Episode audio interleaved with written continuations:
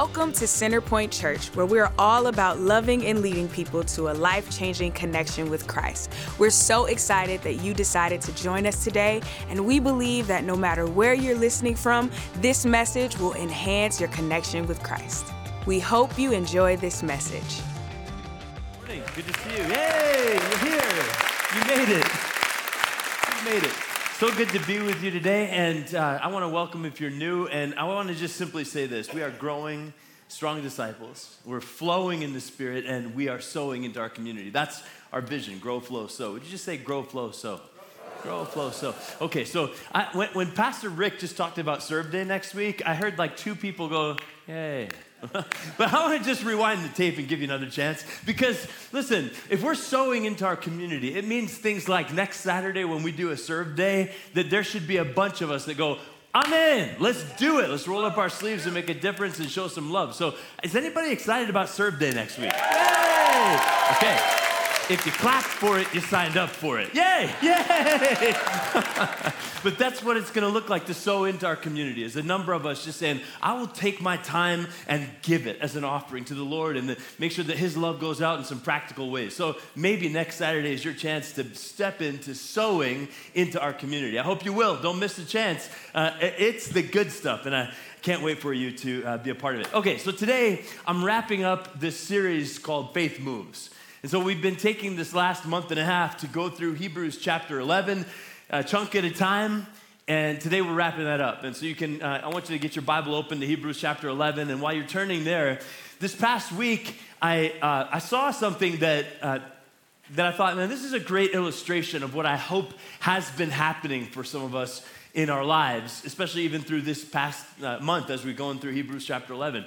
And this is what I saw. So, uh, if I put this picture up right now, um, most all of us would recognize what we're looking at. We know we're looking at the Golden Gate Bridge as it's about to be uh, constructed. And uh, it, it's an amazing amazing bridge. And most of us were used to seeing it more like this the bright, cheerful red and the iconic pictures that lets everybody know they were in California. But, but it had to get built. And it seems like no big deal, right? But if you dial back to 1933, this was a mammoth project. And our country at that time was experiencing the Great Depression. And there was like 25% unemployment in the nation. And things like this still had to happen. Uh, even though it was the worst of times, things like this still needed to get built. And uh, there was 25% unemployment, which meant people were desperate to work. And so, uh, if they were offering a job to come get 200, 300 feet up in the air on iron girders to build a bridge, sign me up, right? And that was kind of what was going on, but it was dangerous work. It was dangerous because uh, they were hundreds of feet in the air. And actually, on history.com, it describes that during this time period in the 1930s, when bridges were being built, they expected there to be uh, casualties. They expected a number of people to die, just the nature of, of that kind of work. And they actually said for every million bucks you spend on your bridge, you're gonna have at least one death. I mean, that's literally the projection they made. And this is a $35 million uh, bridge project.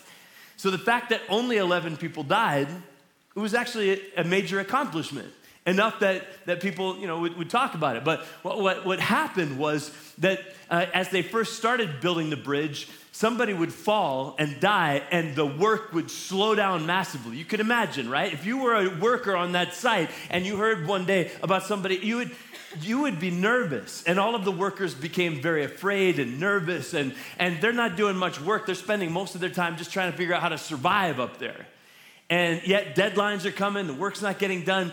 And so the head engineer of the whole project knew that he needed to come up with something. He wanted to come up with a way to, uh, to, to, to save the lives of the people so that the work could get done. And so what he did was he took some inspiration from something he had seen at the circus and he put a net underneath the, the construction areas of the bridge and then eventually put this giant safety net underneath the entire bridge construction project. And what happened was that there were, there were some people that fell and they got caught in the net. In fact, there were 19 of them. And the 19 people that fell but that were saved by the safety net, they, uh, they called themselves the Halfway to Hell Club because eh, for obvious reasons. I don't know what was going on, but that's what they, they, they, they had 19 people that fell in the halfway to hell club. They got caught in the net. They were saved by it. And the, it, the effect was that everybody who was working would, would see that even when someone fell, that they were saved and it was okay. And it allowed them to go, then we got this. And the work started happening, and actually, the pace of the work accelerated even more than it was going on before because there was a sense of, of, of safety. There was this safety net, and that people knew it was going to catch them. And it accelerated the productivity because the people had a sense of confidence that they were going to make it. And, and I want to tell you today that there is a safety net for you. There is a safety net for you in this life through the power and love of God. And the, the, the power and love of God through the gospel of Jesus is a safety net for you that allows you to know on any given day, I'm safe. I can do my thing and I'm gonna make it because He's got me. I mean, this safety net matters, and it's, and it's your understanding that you're right with God and that you get to wake up any single day and know the grace of God is my safety net. I want you to just say, There's a safety net. I want you now to turn to somebody nearby you and look at them and tell them, There's a safety net for you. There's a safety net for you. There's a safety net for you in the grace of God and in His power and in His love for you. And that awareness that you are right with God allows you to live your life in a different kind of a way, oriented towards the good things that He actually is empowering you to go after, rather than just turning and, and being afraid all the time about how you might fall.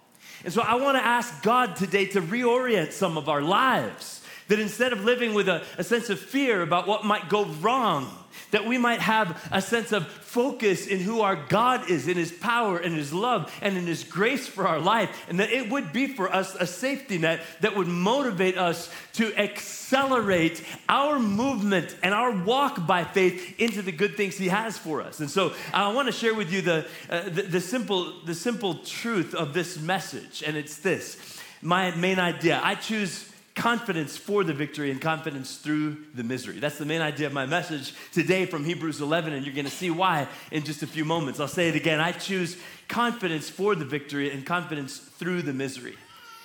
Okay, so confidence. That's what we're talking about today. Confidence. Everyone just say it confidence. Confidence is a choice. Confidence is something inside of you it's an inner disposition, an inner state.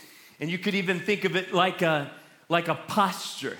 and, and I'll put it like this I, I, might sit down at, at my desk and kind of my, my shoulders go over like this, my neck goes in like this, and I go like this. And that's the posture I take. And, and I just do that posture because I'm just used to it. But on the other hand, I'm choosing it, aren't I? Nobody's forcing it, but I'm used to it, so it just feels natural, normal to me, even though it looks bizarre, right? If I did this and if I just kept on doing this, it would start making you uncomfortable to even watch me, right? You want to see something, don't you? You want to, don't you want to see something different? Especially, I know one of you is you're a chiropractor. You're like, please, right? But you want to see this. You want to see, and this is a choice. I could go home today, and I probably will, in the afternoon, I'll go like this, and I'll just slouch all over my couch, right? And I just am used to doing that, and I'll do it because I'm used to it. But on the other hand, it's a choice. It's a choice. But, but what I want to talk to you about now is I'm not talking about your, your, your chiropractic necessities anymore. I'm talking about your inner spirit, your inner person, the, the spirit within you, and what you do with it is a choice. And the enemy comes along with a lie and a deception to, to cause you to feel like, no, no, no, no, uh, I, I feel this way, therefore that's what I'm gonna be all about. And, and our feelings or our fears run the show. And, and we find ourselves just kind of slouching in, in, in some things inside, slouching and just getting all used to doing it a certain way, or hunching over with some timidity and fear. But what I know is that I have a different way that I'm allowed to live. And it says in 2 Corinthians 5 7, we walk by faith and not by sight. And so my faith becomes the operating principle that orders everything else inside of me. Are you with me? And, and, so it's a choice to say, God, I will. I will walk by faith and not by sight, and I will choose confidence. It's a choice. I want you to just get this today. Confidence is a choice. You choose confidence in God for the victory and confidence in God through the misery. Okay, so we're going to go to uh, Hebrews chapter 11 verse 30. So last week, Pastor Benny was visiting from Mexico City and reminded us that God is taking us all on a journey to become spiritual giants. That's what he's doing. And today, I want to uh, finish out this Hebrews chapter 11 series and hope that you will catch a vision for growing as a spiritual giant that God intends for you. So, Hebrews 11, verse 30. It was by faith that the people of Israel marched around Jericho for seven days and the walls came crashing down. It was by faith that Rahab the prostitute was not destroyed with the people in her city who refused to obey God, for she had given a friendly welcome to the spies. How much more do I need to say? It would take too long to recount the stories of faith of Gideon, Barak, Samson, Jephthah, David, Samuel, and all the prophets. By faith, these people overthrew kingdoms, ruled with justice, and received what God had promised them. They shut the mouths of the lions, quenched the flames of fire, and escaped death by the sword. Their weakness was turned to strength, and they became strong in battle and put whole armies to flight. Women received their loved ones back again from the dead. But others, somebody say, but others. but others were tortured, refusing to turn from God in order to be set free. They placed their hope in a better life after the resurrection. Some were jeered at, and their backs were cut open with whips. Others were chained in prisons, and some died by stoning. Some were sawed in half. Others were killed with the sword. Some went about wearing skins of sheep and goats, destitute and oppressed and mistreated. They were too good for this world, wandering over deserts and mountains and hiding in caves and holes in the ground. And all these people earned a good reputation because of their faith. Yet none of them received all that God had promised. For God had something better in mind for us so that they would not reach perfection without us. So here we are finishing Hebrews 11, and you've got a whole crew of people that are mentioned eight people by name, and a bunch of other people just by the groups of, of those that they were a part of. And what our Heavenly Father is doing is naming individuals. And some of us want to name people according to what we are against about them or what we don't think they're doing right. But our Heavenly Father looks and says, Yep, I know, these people are all kind of messed up. But I'm going to tell you about what they did that was beautiful in my sight how they fixed their eyes on me, how they trusted in me, how they believed in me, and how they went for something for my glory or endured something even though it was terrible and hard. And they did so by choosing confidence. You might wonder, like, where, where do you get that word, confidence? That wasn't really in the text, right? But it's where Hebrews 11 began. It, it began in Hebrews 11 1 by telling us now faith is confidence in what we hope for and assurance of what we do not see. And so we know that that's the thread that weaves through this entire section of the Bible. And so I know that these people were people who rose up with some kind of a holy confidence. And so I want us to understand together what confidence is. Let me give you a working description. Confidence is a sense of assurance Self assurance grounded in your actual ability, experience, and sufficiency.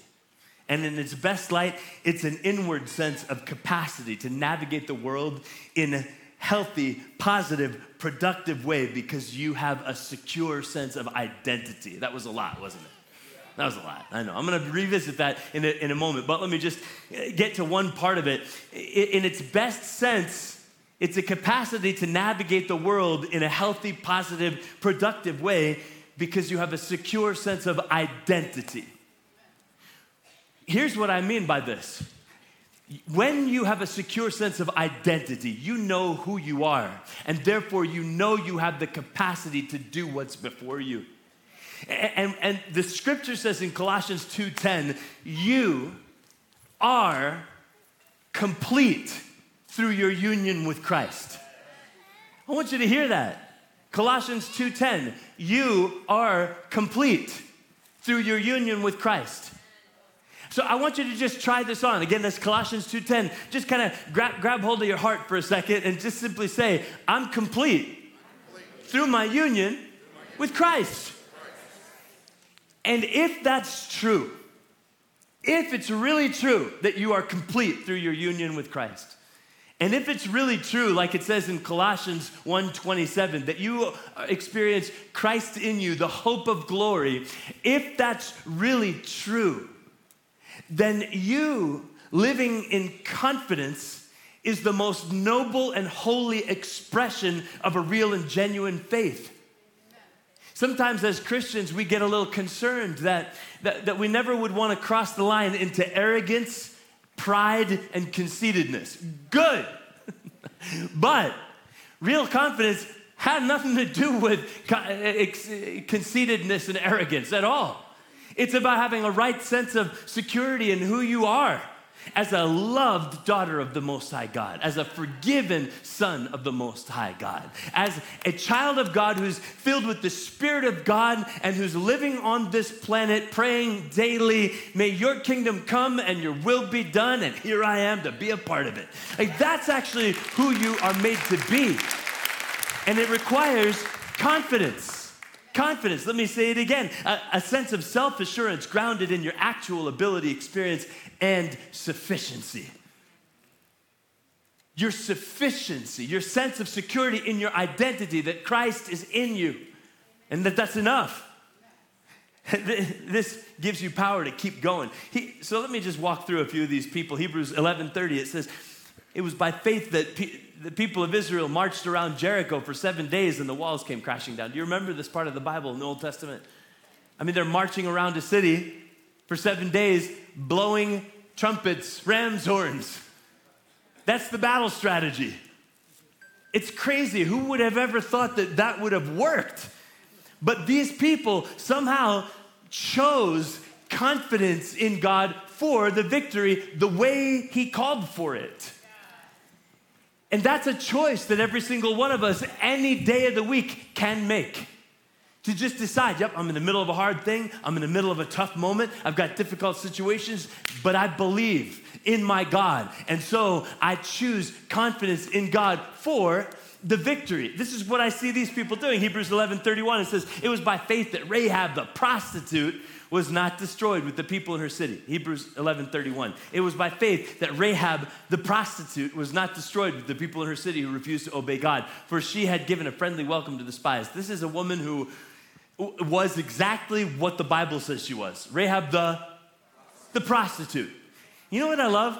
I love that my heavenly father is not afraid of somebody's past and what they've been through. I'm so grateful that my heavenly father says, Yep, that's where you come from? I, I can redeem anybody. And I'll even let it, I'm not gonna try to tidy it up in my book either. I'm not gonna erase and, and sanitize the reality of where you came from. That's part of your story, and I'm not gonna be ashamed to say that's where I took you from. Is anybody here grateful that God took you from some place and redeemed you? And part of your story is His willingness to do that for you. And I, I, read this and I, I just think, God, thank you that that's who you are. I keep going in verse 32, and it says, How much more do I need to say? It would take too long to recount the stories of faith of Gideon, Barak, Samson, Jephthah, David, Samuel, and all the prophets. By faith, why don't you say this part out loud with me? Say it. By faith, these people overthrew kingdoms, ruled with justice, and received what God had promised them. Keep that on the screen for a moment.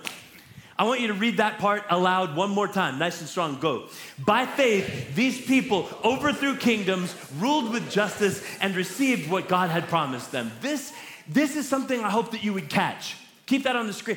I, I want you to know that this description of your spiritual forebears is actually meant to, in some way, be a motivation for you. Because I believe that God is looking at you and saying there are still some kingdoms that need to be overthrown. There are still some ways that that, that ruling with justice needs to happen.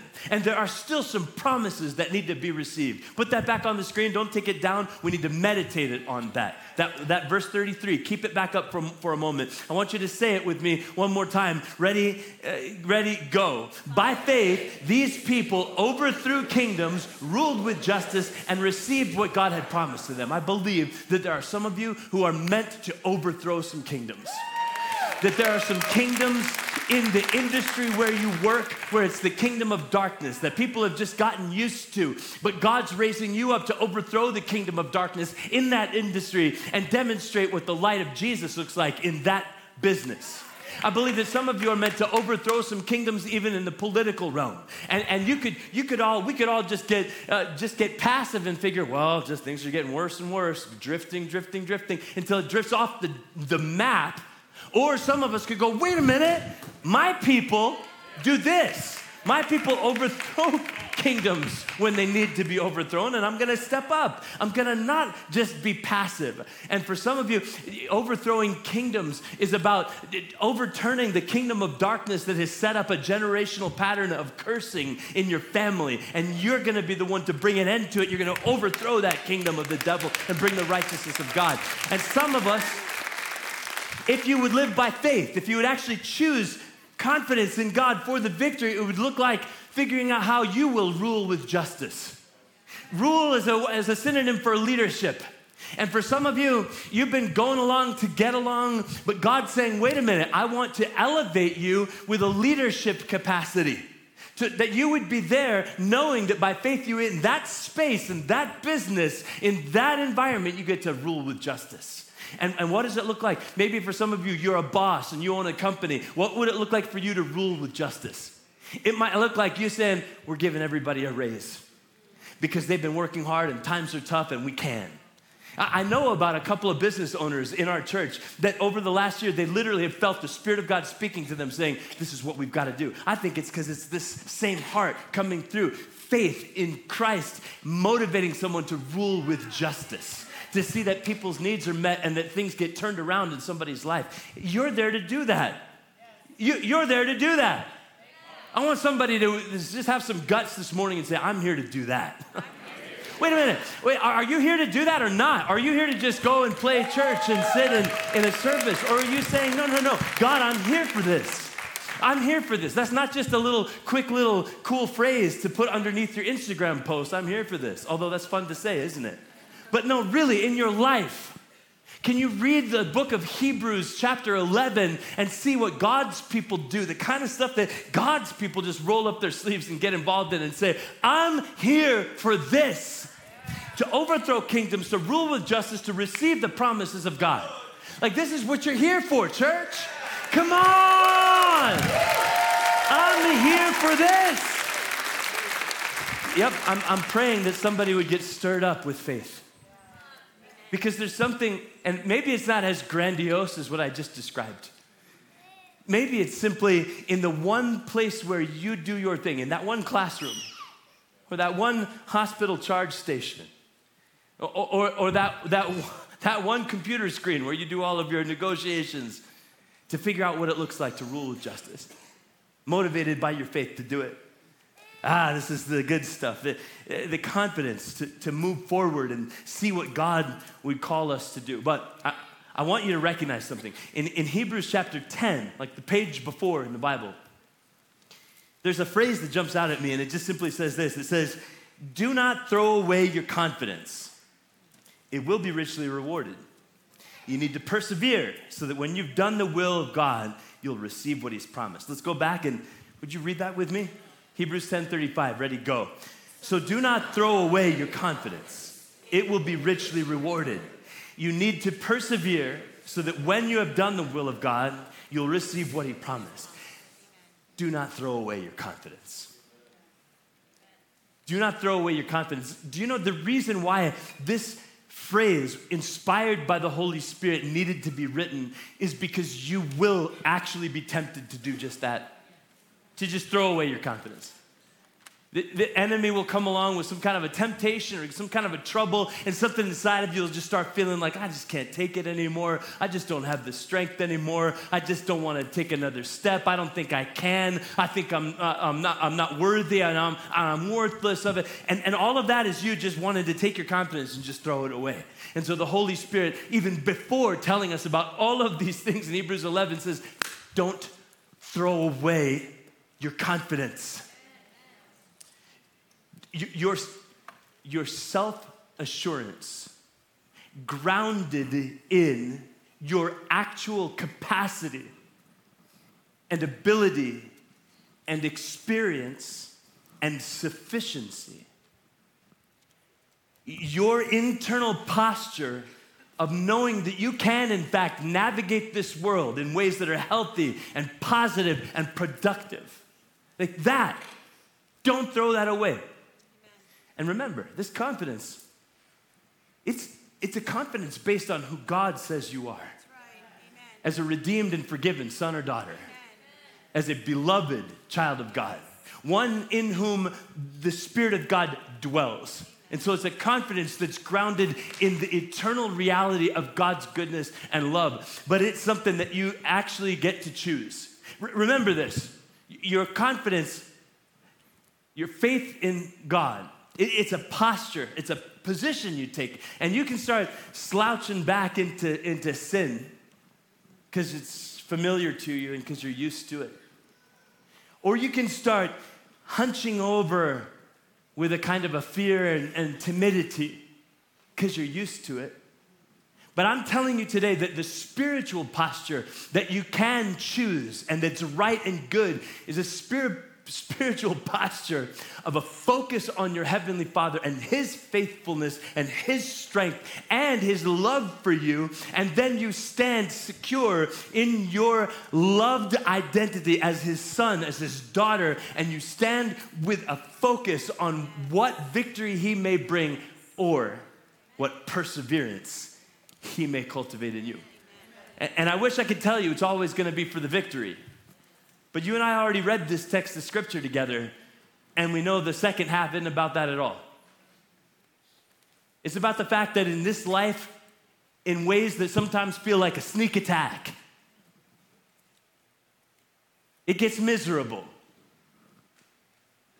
And we got into some specifics here, right? And I just want to dial back in on those. The first part was all about all the great victories, and I love that. We shoot for that. And I choose confidence in God for the victory. And I choose confidence in God through the misery. And the misery was listed out for us, all different kinds of misery. Let's just dive in. It's going to be so fun. Verse 35, it said, it said, others, others, and that's the turnaround, but others were tortured, refusing to turn from God in order to be set free. They placed their hope in a better life after the resurrection. Some were jeered at, their backs were cut open with whips, others were chained in prisons. Some died by stoning. Some were sawed in half. Others were killed with the sword. Some went about wearing skins of sheep and goats, destitute and oppressed and mistreated. They were too good for this world, wandering around over deserts and mountains and hiding in caves and holes in the ground. My gosh, when I, when I read that and I think about what I'm going through, I go, oh, actually, it's not, it's not that bad. Anybody else? I, know all of us have different kinds of misery that we, we are wrestling with, but sometimes we read the Bible and it does help us to go, you know, on second thought, I mean, I, I slept in a bed last night and I ate, ate some food within the last 24 hours and you know, I, I got a vehicle and I've got, you know, food in the cabinet. I mean, it goes on and on, right? And even through our most difficult moments, there's so much goodness. And sometimes we do need to look at some things like this and go, God, you've been good to me yet, you know? And, and at the same time, though, the misery is real. Right? Uh, like for some of us right now, the misery we're in, the misery of our, our, our, son or our daughter who's wandering in prodigal land, and we, we can't make it any different. And there's misery in our heart about that. And for some of us, it's the misery of, of the death that we've just had to experience and the, the misery of the loss and the mourning that we're walking through right now. And others of us, it's the misery of the, the job. It just got let go and I don't know what's going to happen next and the misery of all of the uncertainty. That's real.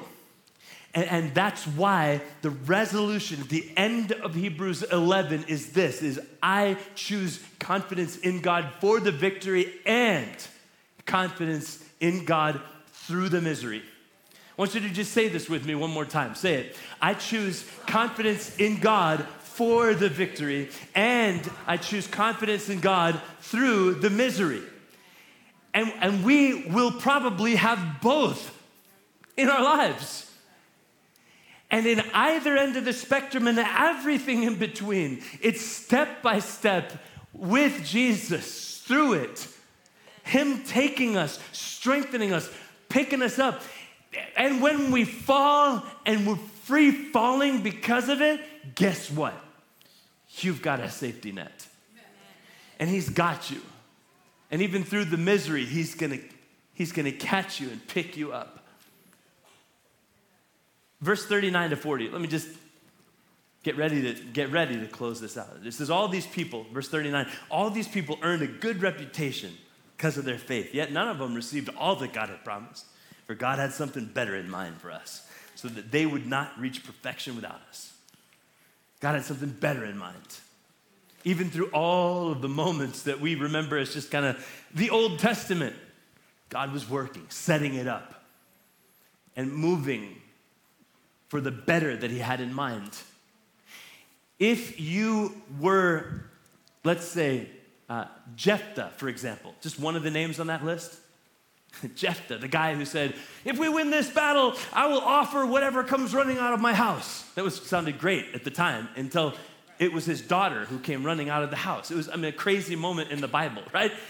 And in the middle of that moment, I don't know if he would be thinking, Oh, yeah, this is better.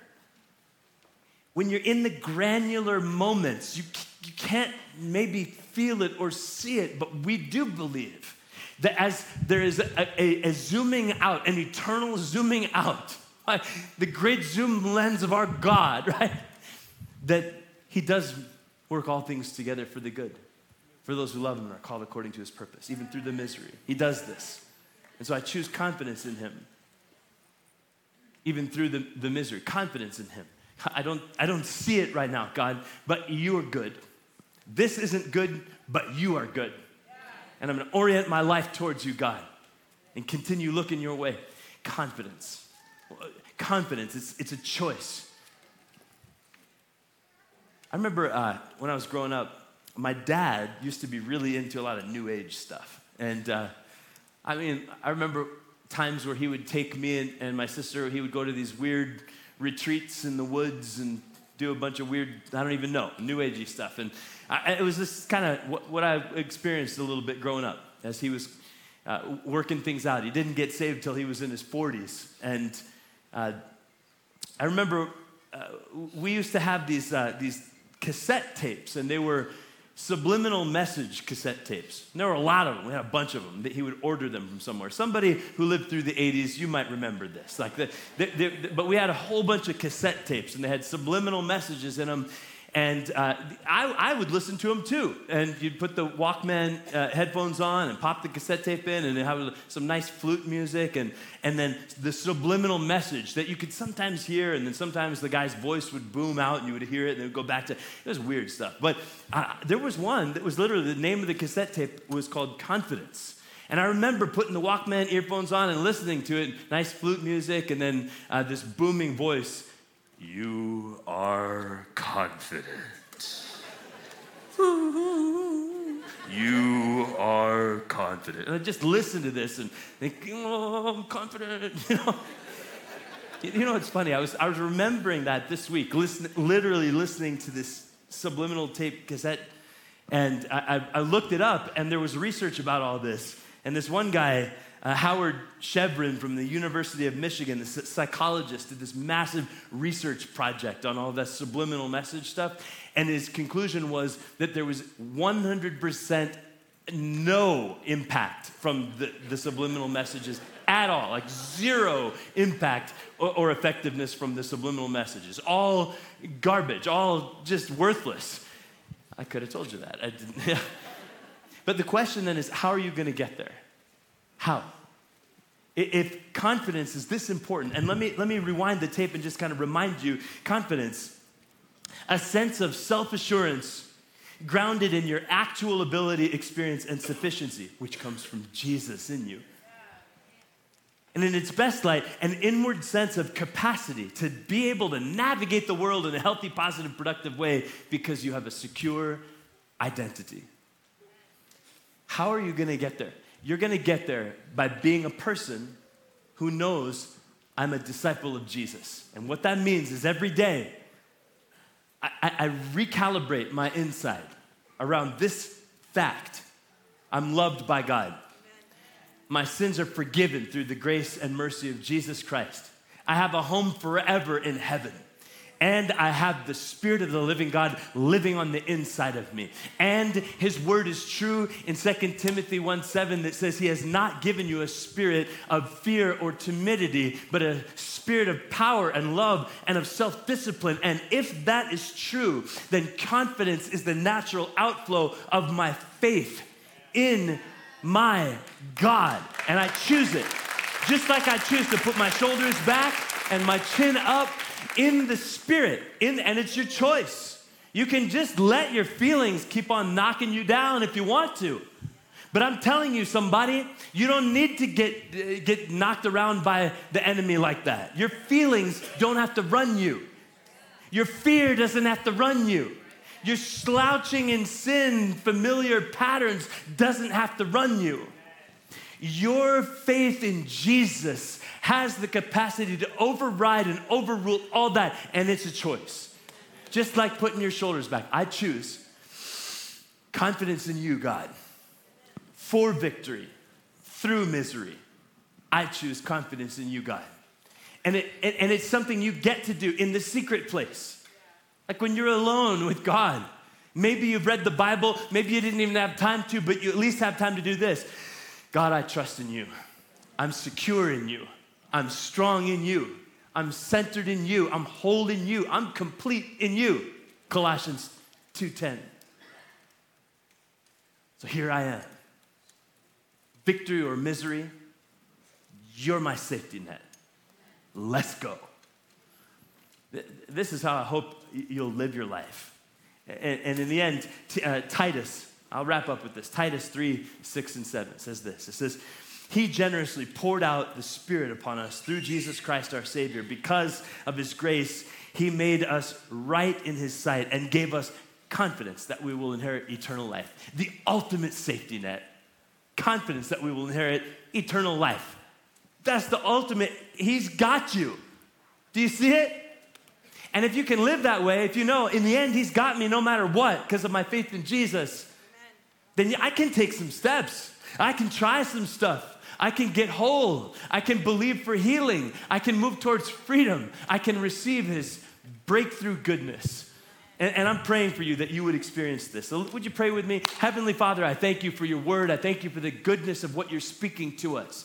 Father in heaven, I pray that you would stir up in us as a group of believers a holy confidence, a redeemed, holy confidence, washed through the blood of Jesus Christ. So that it has nothing to do with arrogance or conceitedness or pride, but has everything to do with security and who we are. Loved, redeemed, accepted, forgiven, whole, and complete in you. God, I pray for that to get stirred up in all of us. And that from that would flow beautiful faith, confidence in you for victory and even through misery and everything in between. Yeah, Father, I pray right now for a spiritual awakening for some of us. Uh, for somebody, uh, you, all of this stuff that you're hearing about, it's, it's kind of new for you, or something inside of you is finally waking up to it, to the reality that you can be forgiven and that you can receive the gift of God's love and grace and mercy. And you can. It's a gift, it's offered, it's, it's what Jesus died to buy for you gift of salvation. Your sins can be forgiven. You can be made right with God now and forever. And it's a gift like any other. It's offered to you, and you can uh, turn your nose up at it and say, nah, some other time. Or you can finally say, yes, yeah, I, I want to receive that gift. It's like a gift. When you get a gift, you don't really know everything about it when you first get it, but you receive it. And then as you open it and you get to know what that gift is all about over time. But it starts in a moment like this. And for somebody, that moment is right now for you to finally receive the gift of salvation through Jesus Christ. He says, I want for you to be born again, I want for you to be made new. And it, it can start today.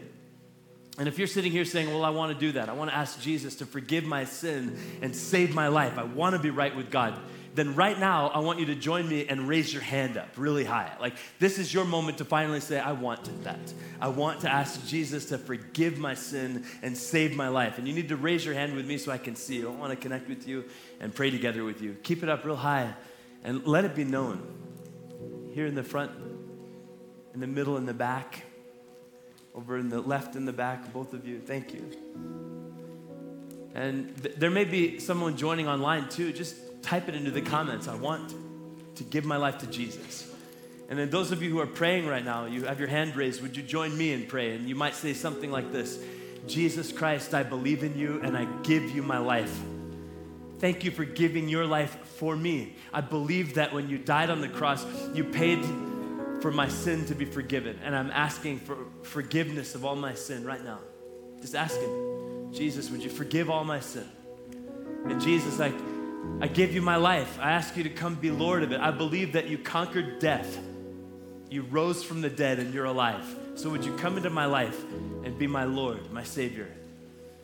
Jesus, I'm yours. From this moment on, I'm yours.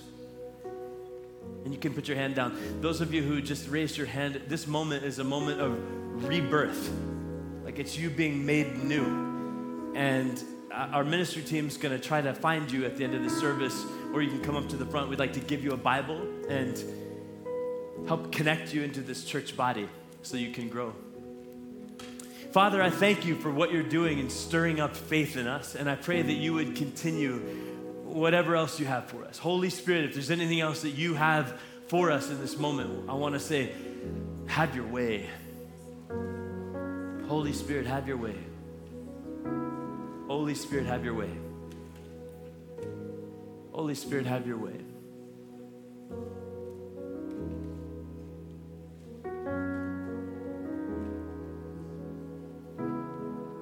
Holy Spirit, have your way. Okay, so I'm praying and I'm asking, Holy Spirit, have your way, and I'm seeing like a, I see the, a, a figure of a, of a person with real pain in the in, in the butt, really, pain in the butt. That's what it is. Got to say it like that like that part of the body. Uh, whether it's the sciatic or something, but the gluteus maximus part of your body, like that part of you, it hurts like crazy, and it's been, it feels like a muscle spasm or just shooting pain in that part of your body. I'm just going out on a limb. It's awkward for me to do this, especially that. It'd be easier if it were just the leg, but it's the butt. It might be awkward for you to raise your hand on this one too, but for somebody, you, you, know you're desperate and you, you know you need a touch from God in that part of your body. If that's you, could you raise your hand for me? If you need God to heal the muscles in your glutes that are just messing you up big time, there's like a couple keep your hand up for a moment. Thank you. I know this is a little awkward. It was for me to say it. Maybe it is for you also, but raise your hand up. And now, ministry team, come find these people. Prayer team, you come find these people. If you're a believer and you know Jesus has the power to heal people's bodies, and you're nearby someone with a hand raised, walk over to them, put your hand on their shoulder. And as you're walking towards them, keep that hand up if you want someone to lay hands on you for that part of your body to be healed. Turn and lay a hand on them. This is what we do, church. We follow Jesus. Our Jesus, it says in Acts 10:38, went around doing good, healing all those who were under the power of the devil. That's he went around healing. So we try to do what he did. And that's what it looks like right now. It happens to look like this. So extend a hand, walk over, lay a hand if they had their hand up. And Heavenly Father, right now I pray in the mighty name of Jesus for your power to flow through brothers and sisters who are going out on a limb with some faith. And I pray, God, that your power would flow and healing would come. And I thank you, Jesus, that your kingdom is, is not just a matter of, of talk, but of power and so I ask for your kingdom power to be flowing even now. And for some of us, we don't get this maybe that much, but we can at least feel sort of some empathy and compassion for some brothers and sisters who are literally hurting. And God, I pray that uh, as we pray, your relief would come and your healing would come. Thank you, Jesus. Thank you, Jesus.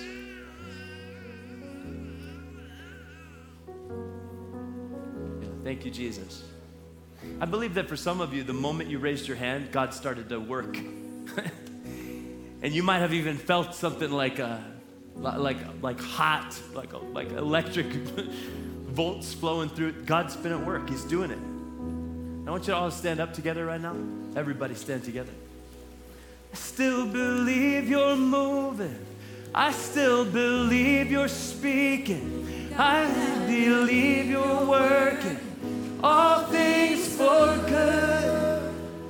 I fix my eyes on heaven. God, I receive your vision. God, I believe you're working all things for good. Okay, so we just had a bunch of people go out on a limb and say, okay, it's me.